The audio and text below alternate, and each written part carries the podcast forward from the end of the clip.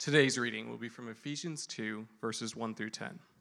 And you are dead in the trespass and sins in which you once walked, following the course of this world, following the prince of the power of the air, the spirit that is now at the work in the sons of disobedience, among whom we all once lived in the passions of our flesh, carrying out the desires of the body and the mind, and were by nature children of wrath, like the rest of mankind. But God, being rich in mercy, because of the great love with which he loved us, even when we were dead in our trespasses, made us alive together with Christ. By grace you have been saved, and raised us up with him, and seated us with him in the heavenly places in Christ Jesus, so that in the coming ages he might show the immeasurable riches of his grace and kindness towards us in Christ Jesus. For by grace you have been saved through faith, and this is not your own doing, it is the gift of God not a result of works, so that no one may boast. For we are his workmanship, created in Christ Jesus for good works, which God prepared beforehand, that we should walk in them. This is the word of the Lord. You may be seated.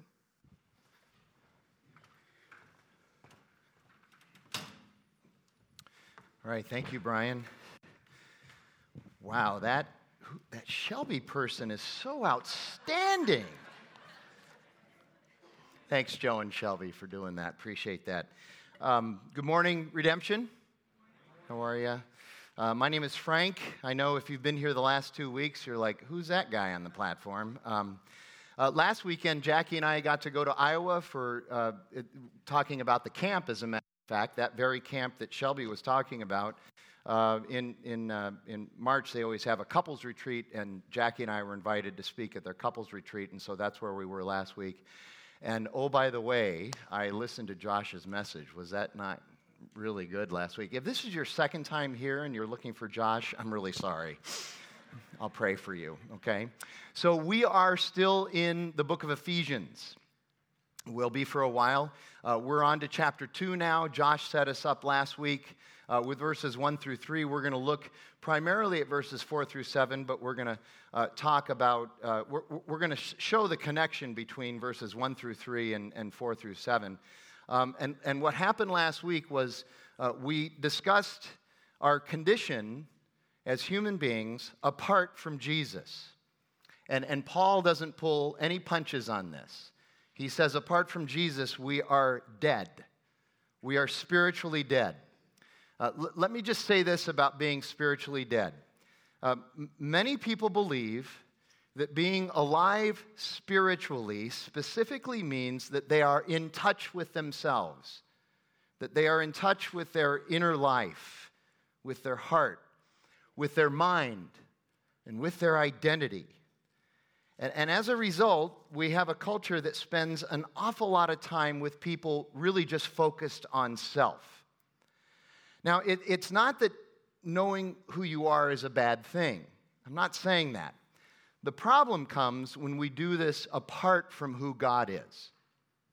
That's the problem. We, we exclude everything else, including and especially God, and we only focus on ourselves in that way.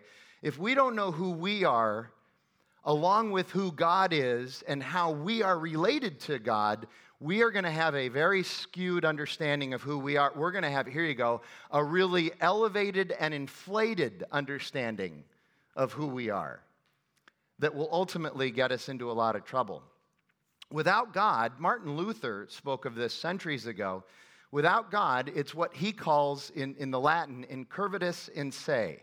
In other words, human beings just being curved in on themselves, which without God is a completely anti God, narcissistic state of existence, and by definition is spiritual death. That's what Paul is talking about. Uh, Paul, here you go, here's a current 21st century pop cultural reference. We are the walking dead. We are dead and we don't even know it. We're walking around thinking we're pursuing life in and of ourselves, but we're actually dead. Life actually comes from outside of us in communion with Jesus. Here's what Eugene Peterson says The whole of life, the whole of spiritual life, is learning how to die to self. This is the gospel, and it is what Christ did when he went to the cross. And now, what we're going to do is we're going to build on that. We're going to come back and look even a little bit more at verse 3 because we, we need to show this continuity. As Joe said during the announcements, there's a continuity that happens here every week because we're going through books. So let's, let's keep looking at this. I'm going to start actually in verse 3 and read through verse 7. Paul writes, and he's speaking of this spiritual death until he gets to verse 4 among whom we all once lived in the passions of our flesh, carrying out the desires of the body and the mind, and were by nature children of wrath, like the rest of mankind. But God, but God, being rich in mercy because of the great love with which he loved us, even when we were dead in our trespasses, made us alive again together with Christ. By grace you have been saved, and raised us up with him and seated us with him in the heavenly places in Christ Jesus, so that in the coming ages he might show the immeasurable riches of his grace in kindness toward us in Christ Jesus. One of the things we need to remember that when he transitions, when Paul transitions into verse 4, he, he again begins to praise. He's praising, he's celebrating who we are in Christ and what Christ has done for us. But there's also wonderful teaching in the midst of this, and that's what we're going to be doing. And, and again, I want to just draw you to that contrast between verses 1 and 3, 1 through 3 that, that Josh hit last week and verses 4 through 7. The contrast is simple and stark. We were dead, but God made us alive. We were dead, but God made us alive. The greatest idiom known to humanity is the two words, but God. But God. Notice how it's never but we. You ever thought about that? It's never but we. But we figured it out. But we did something incredible. But we became smarter than everybody else and made the decision to come to Christ. Paul is consistent in pointing us to the fact that this is all, all God's power, all God's grace, all God's mercy, and it's all His purpose. It's all His purpose. Uh, Rosaria Butterfield, who's recently written her second book about um, the secret thoughts of an unlikely convert. You know, people would say if, if ever there was a, somebody who was eligible for not coming to Jesus, it would be Rosaria. And, and she's a great example of, of the power and the grace of God working in her life to transform her life and, and her heart. In her most recent book, she writes this listen. She said, If Jesus is the creator of all things, and he is, and if the Bible, his word, has his seal of truth and power, then the Bible has the right to interrogate my life and culture and not the other way around. Now, catch that. The Bible has the right to interrogate my life and culture and not the other way around. Now, I, am not even going to talk about people who, who are not believers in, in Jesus Christ. Of course, they wouldn't, they wouldn't uh, consider this book authoritative in, in their life, and, and I understand that. I'm talking about people who call themselves Christians, Christ followers. Uh, there are many who attend church every week, call themselves Christians, who still believe, here's this incurvatus in se, this turning in on ourselves, who still believe that what we do with the Bible is we strain the Bible through our life and experience. We interrogate the Bible based on our life and experience, and we sort out the things in God's Word that don't apply to us and aren't true for us, and then we, then we embrace what's left. And isn't it interesting that what we embrace is usually stuff that we agree with and we like.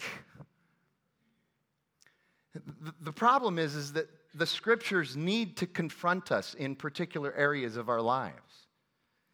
And so, properly, what we should be doing is straining our life, our culture, our understanding through this grid and sorting out what isn't true for us based on what's true here.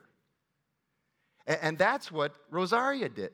There's maybe the Apostle Paul had less of a chance of coming to Jesus than Rosaria.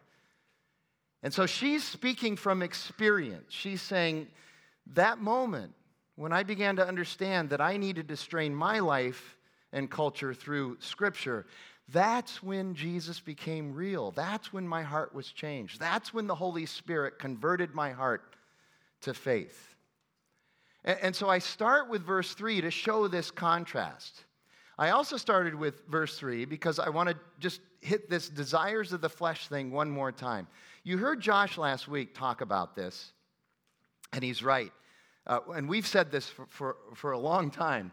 The world, and, and Josh, I loved it. He encapsulated it with, with Disney movies.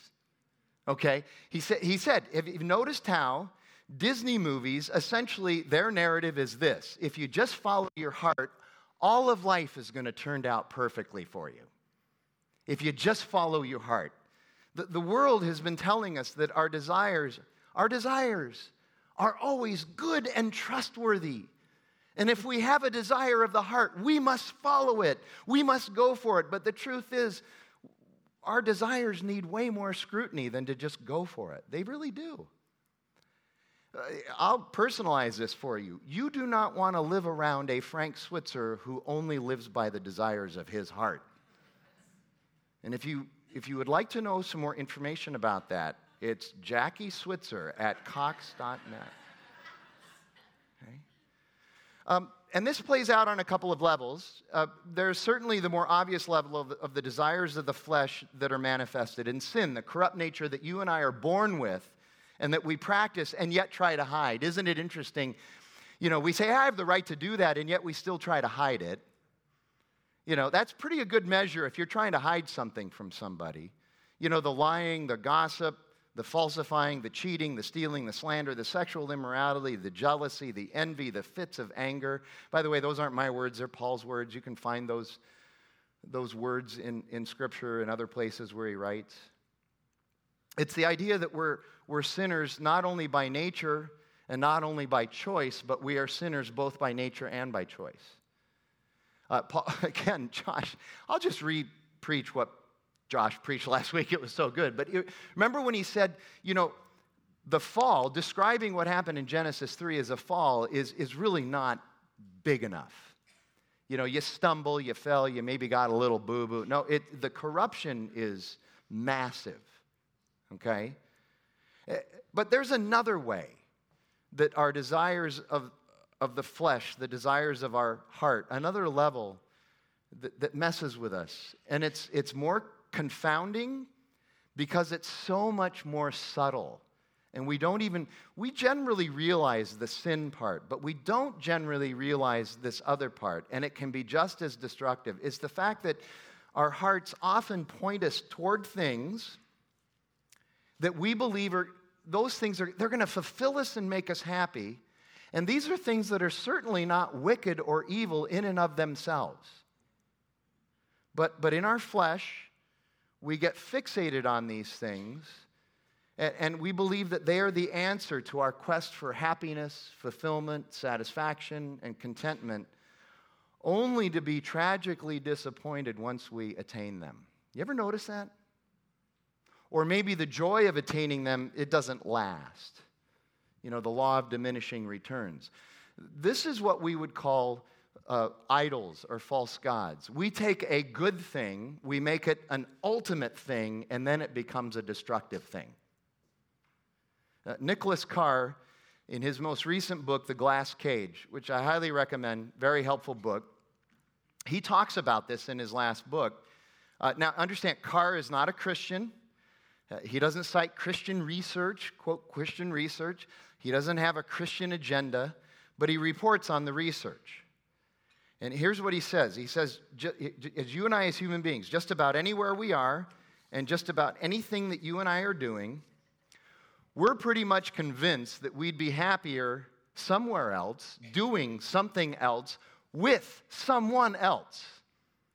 We'd just be happier. It's, it's part of the reason this whole FOMO thing, okay, that we, some of us live with. Now, I read that and I thought, that's, uh, I, have mentioned this before. That is true, especially based on my experience for 20 years as a pastor, as a shepherd. This is just true. We are generally discontent. We may not say it out loud, but generally our hearts are just discontent with all of the most important things in our lives. We're, we want to be someone else. We really do.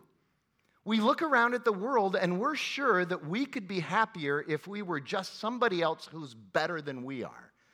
That's called the social comparison process, and we all, we all do it. And oh, by the way, social media has just made this worse because you don't see people posting the worst parts of their lives on Facebook and on Twitter and Instagram. It's always the best parts. And specifically, it's designed to make you feel like you wish you were them, okay? We also want to be somewhere else. We do. We're pretty sure that wherever we're, we are, it's better somewhere else. And sometimes we can define where that somewhere else is, sometimes we can't. Um, Shelby mentioned that she's getting ready to uh, go away to graduate school. She's going to move to Houston in June, but one of the schools she interviewed with was uh, last fall was in Philadelphia. And so I went with her on that interview. I had never been to Philadelphia before, but I will tell you, I love larger Midwestern and Eastern cities that have culture and tradition. I love those cities. And I'd never been to Philadelphia before. And I spent three days there with Shelby. I loved it. It was just, it was fantastic. I'm like, this has got to be the most underrated city in the whole world. I could see myself living here. It would be so much better than Phoenix. Here's what killed me though Every person I talked to in Philadelphia who found out I was from Phoenix, what did they say? Oh, to live in Phoenix, it must be wonderful living in. I wish I lived in Phoenix. And I'm going, I wish I lived in Philadelphia. Could we switch? And then you can be miserable in Phoenix, and I'll be miserable in Philadelphia. How's that? We also want to be with someone else. This might embarrass Jackie, and I might have two days of complete silence from her, but I'm pretty sure, I'm pretty sure that if Roger Federer were available, I, I, can't even have a conversation with her during Wimbledon, of course, until he gets ousted. Then I can start talking to her again. It's okay, it's funny. I'm just kidding, okay? It's not that funny, Frank. But, and we also want to be doing something else. We, we do. The number of people I talk to are just, I wish I, I, wish I hadn't picked this, this vocational track. I wish I were doing something else. It seems like lawyers are a lot happier than doctors. No, doctors are a lot happier than accountants. No, well, accountants, I don't know. We're just not content where we are, right? I mean, think about it. But then, where we get to where we think the happiness will be, we often look back and realize hey, things were actually better back there doing what we were doing with those people. You're not as great as I thought you were. Bye. Uh, Carr's primary example of this in his book is work and retirement. Now, hang in there with me on this, okay? He says, Most of us are pretty sure that if we had the money, retirement would be the wheelhouse of happiness for us. Freedom, no demanding schedule, no one to answer to, do whatever we want. You know, work is arduous, it's unfair, it's restrictive in myriad ways. And, it's often, we feel like it's kind of meaningless. But then people retire and they get what they've worked for and wanted for so long. And, you know, it's great for a couple of months. But then, according to his research, the realization sets in. The retired person isn't as happy as they thought they would be, they're not as fulfilled as they thought they would be. And, and the retired person begins to feel like, I, I need that purpose back in my life. I, I, I'd like to feel a little bit more relevant than just playing golf. Um, and they say that my desires betrayed me. Now, we can find purpose and mission in retirement. That's not what I'm saying. But if you don't have a plan, you will drift and you will wander. And that'll be a problem. Uh, Matt Smethurst writes this. Hear this. This is gonna. Some of you are going to be really. You're gonna. This is going to be new to you. He says the heart was not created to be followed; it was created to be led and led by Christ. The desires of the flesh are not just sin, but they're also misdirection and betrayal. God intends for us to find value, fulfillment, and significance wherever we are, doing whatever we're doing with whoever He has placed us with, wherever we are. We need to quit looking elsewhere and start looking at what's right in front of us and see how God's working there. Now, He may move us, He may retool us, He may re educate us, He may change us, but wherever we are, that's our mission and purpose. Uh, Tim Keller writes this Ever notice that other people's hearts rarely follow your heart? That's because we are selfish and so are they. We are self centered and so are they. We are misdirected and so are they. And so, listen to this. And so, the notion of following our heart is actually de unifying, it is the opposite of the gospel. So, Paul now moves on to, to what is from what was for the Christ follower. But God, being rich in mercy because of the great love with which he loved us, even when we were dead in our trespasses, made us alive together with Christ. This begins this this wonderful passage, this wonderful short text of who God is and what God has. God is rich in mercy, He's filled with great love.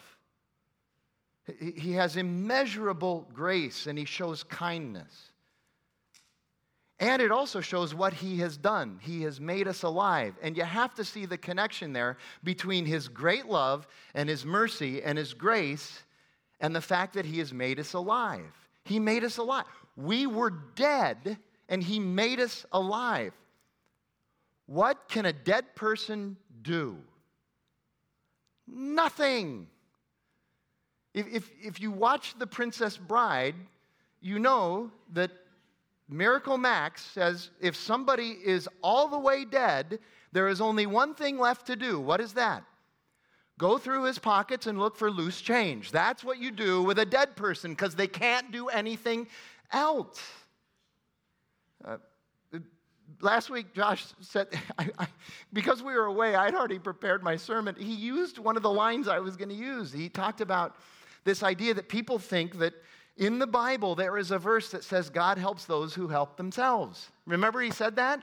Okay, let me take it a step further. According to the Barna research, 60% of people who describe themselves as Bible believing Christians, 60%, 6 out of 10, believe that that verse is in the Bible.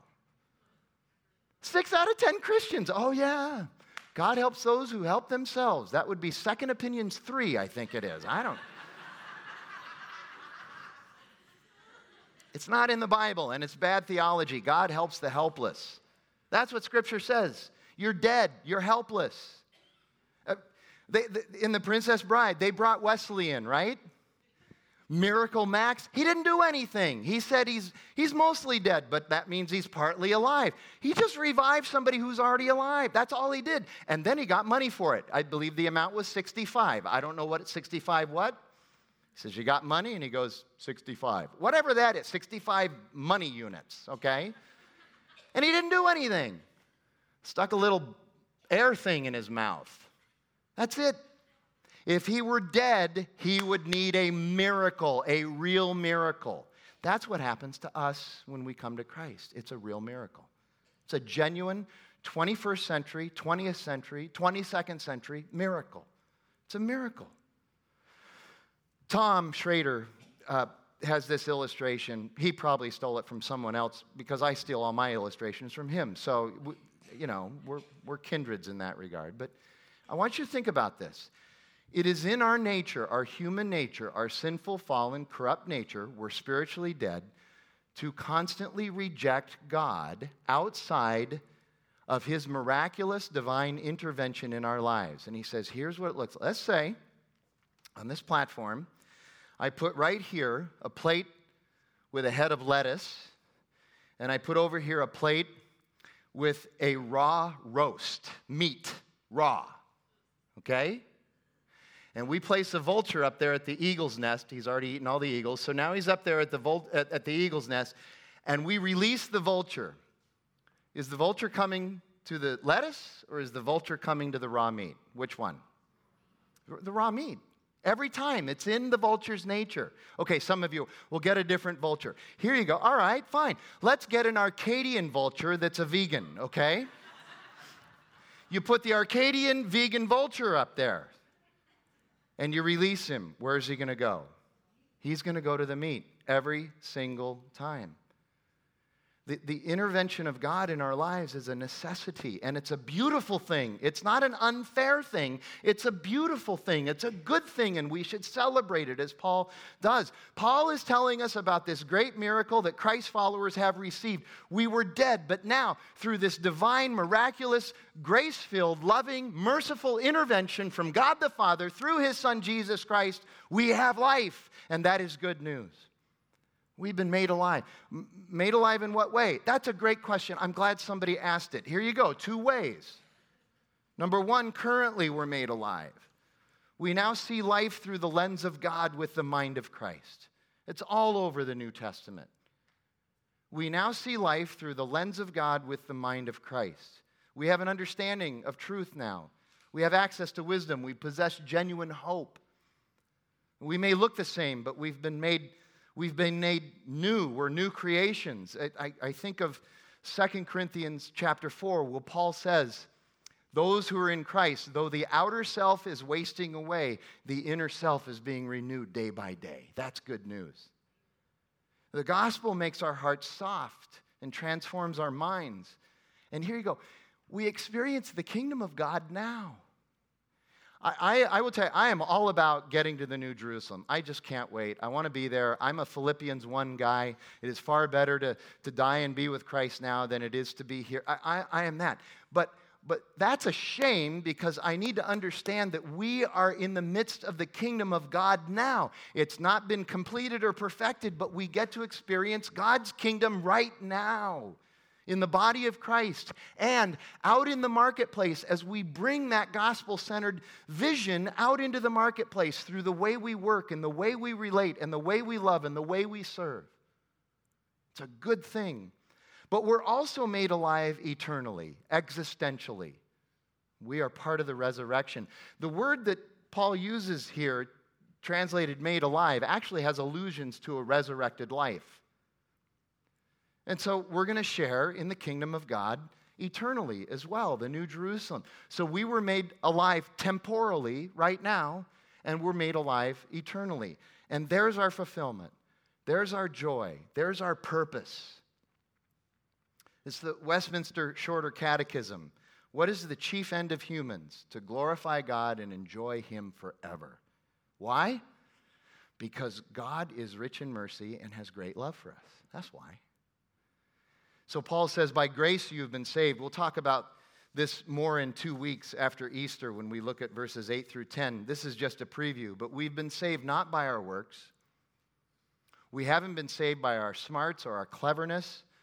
We haven't been saved by our self loathing or our causes or our niceness or our achievements. We're saved by an act of unmerited favor by the only one who could ever do such a thing. And Paul says, and in the midst of that, he raised us up and seated us with him in the heavenly places in Christ Jesus. This, check this out. This is pretty amazing right here. In our redemption and salvation, God allows us to share in the authority of Jesus Christ. In our redemption, in our salvation, God allows us to share in the authority of Jesus Christ. God has seated us with Him. That's a way of saying that through our salvation, which God initiated and secured, we are joining Jesus in mission and purpose, and He gives us the authority to do so. And understand, I want you to hear this, is really important. He gives us the authority to do this, but we are not to take it as authoritarian. And there's a difference. Do not become an authoritarian. You will not have a servant heart when you become an authoritarian. Take it from somebody who's battled with authoritarianism. We have authority, but we are not the authority.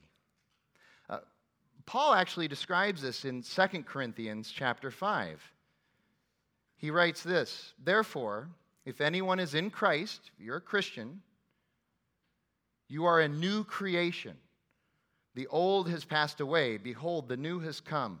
All this is from God, who through Christ reconciled us to himself and gave us, gave us the ministry of reconciliation. That is, in Christ, God was reconciling the world to himself, not counting their trespasses against them, and entrusting to us the message of reconciliation. He's entrusting that to us. He's given us the authority to do that.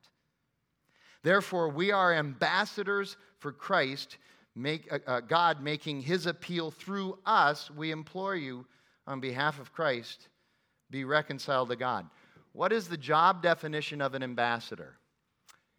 Very simple. I have the authority to represent someone else. We share in the authority of Jesus Christ.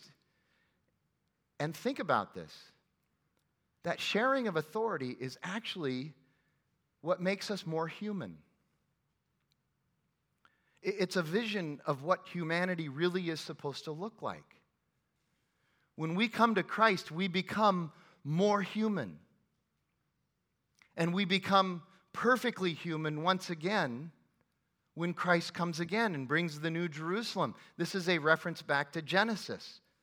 We are in the process, by the power of the gospel, of being restored to full humanity and what full humanity is supposed to look like.